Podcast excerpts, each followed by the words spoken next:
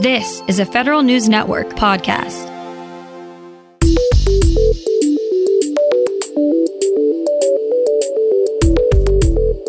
Coming up on today's Federal Newscast, another continuing resolution gets passed to keep the government open. How long will this one last? Given recent developments, House Democrats want GSA to terminate its lease for the Trump Hotel in D.C. And military academies are still dealing with a high amount of sexual assault complaints. These stories and more in today's Federal Newscast.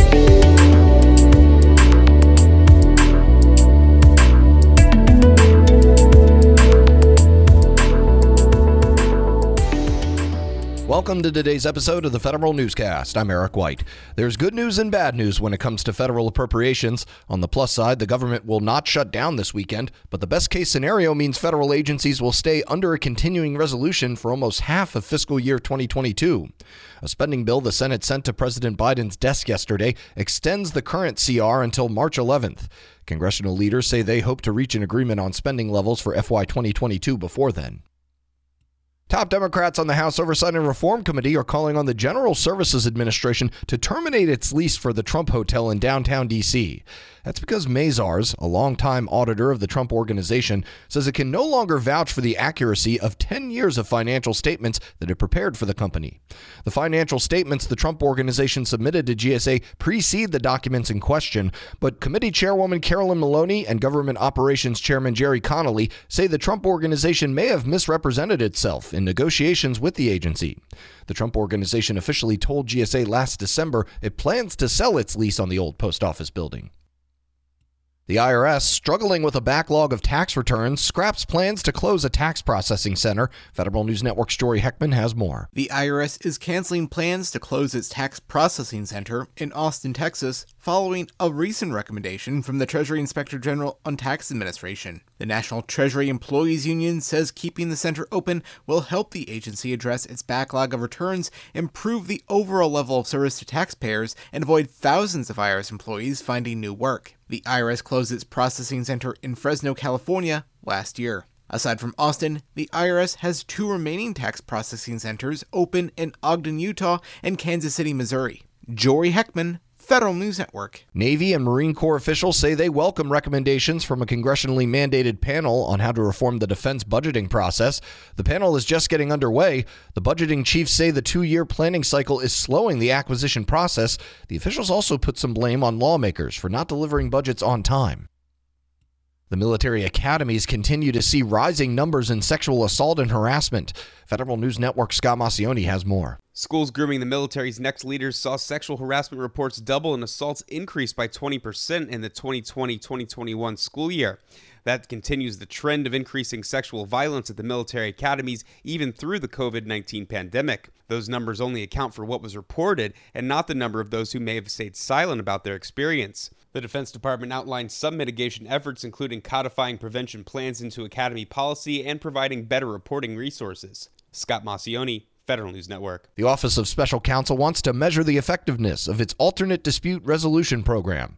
OSC is planning to send two surveys, an initial survey and a follow-up one, which will go to those who participate in mediation. The first survey has 34 questions and would ask about employees' experience with mediation at OSC, if they understood the process, if they thought the mediator was neutral, and other questions. The follow-up survey would go out 6 months later, and respondents would have to opt in to take it. Public comments on these planned surveys are open until March 21st. The first ever government-wide pulse survey and the customer experience executive order from December are two of the ways the president's management agenda is taking hold. Jason Miller, the deputy director for management at the Office of Management and Budget, says 3 months after launching the initial thinking behind PMAs, the impact on agencies is clear. Miller says in the near term, OMB will provide specifics around the implementation of the PMA's priorities. This includes naming the leaders and teams who will spearhead the PMA priorities, as well as detailing the action plans and measures that will guide these government-wide efforts. White House advisors are preparing to recommend the creation of a new zero-trust security program office. Federal News Network's Justin Doubleday reports. The National Security Telecommunications Advisory Committee says the federal push to adopt zero-trust is at risk of becoming an incomplete experiment.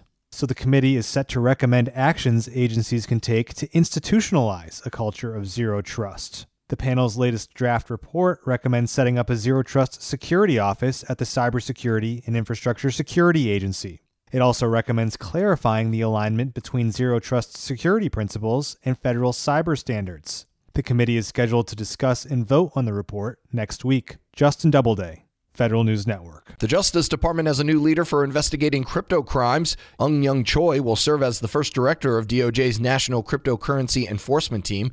She most recently served as senior counsel to Deputy Attorney General Lisa Monaco. The NCET investigates criminal misuse of cryptocurrencies and digital assets.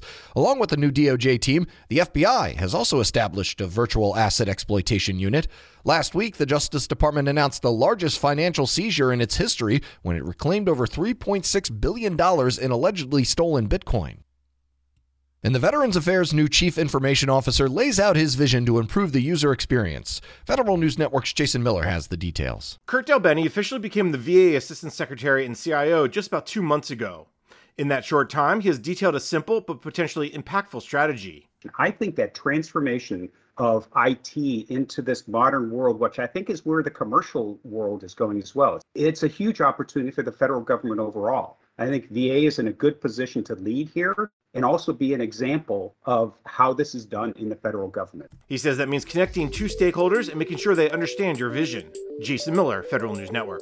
You can find more information about these stories at federalnewsnetwork.com. Search Federal Newscast and subscribe to the Federal Newscast on Podcast One or Apple Podcasts. I'm Eric White.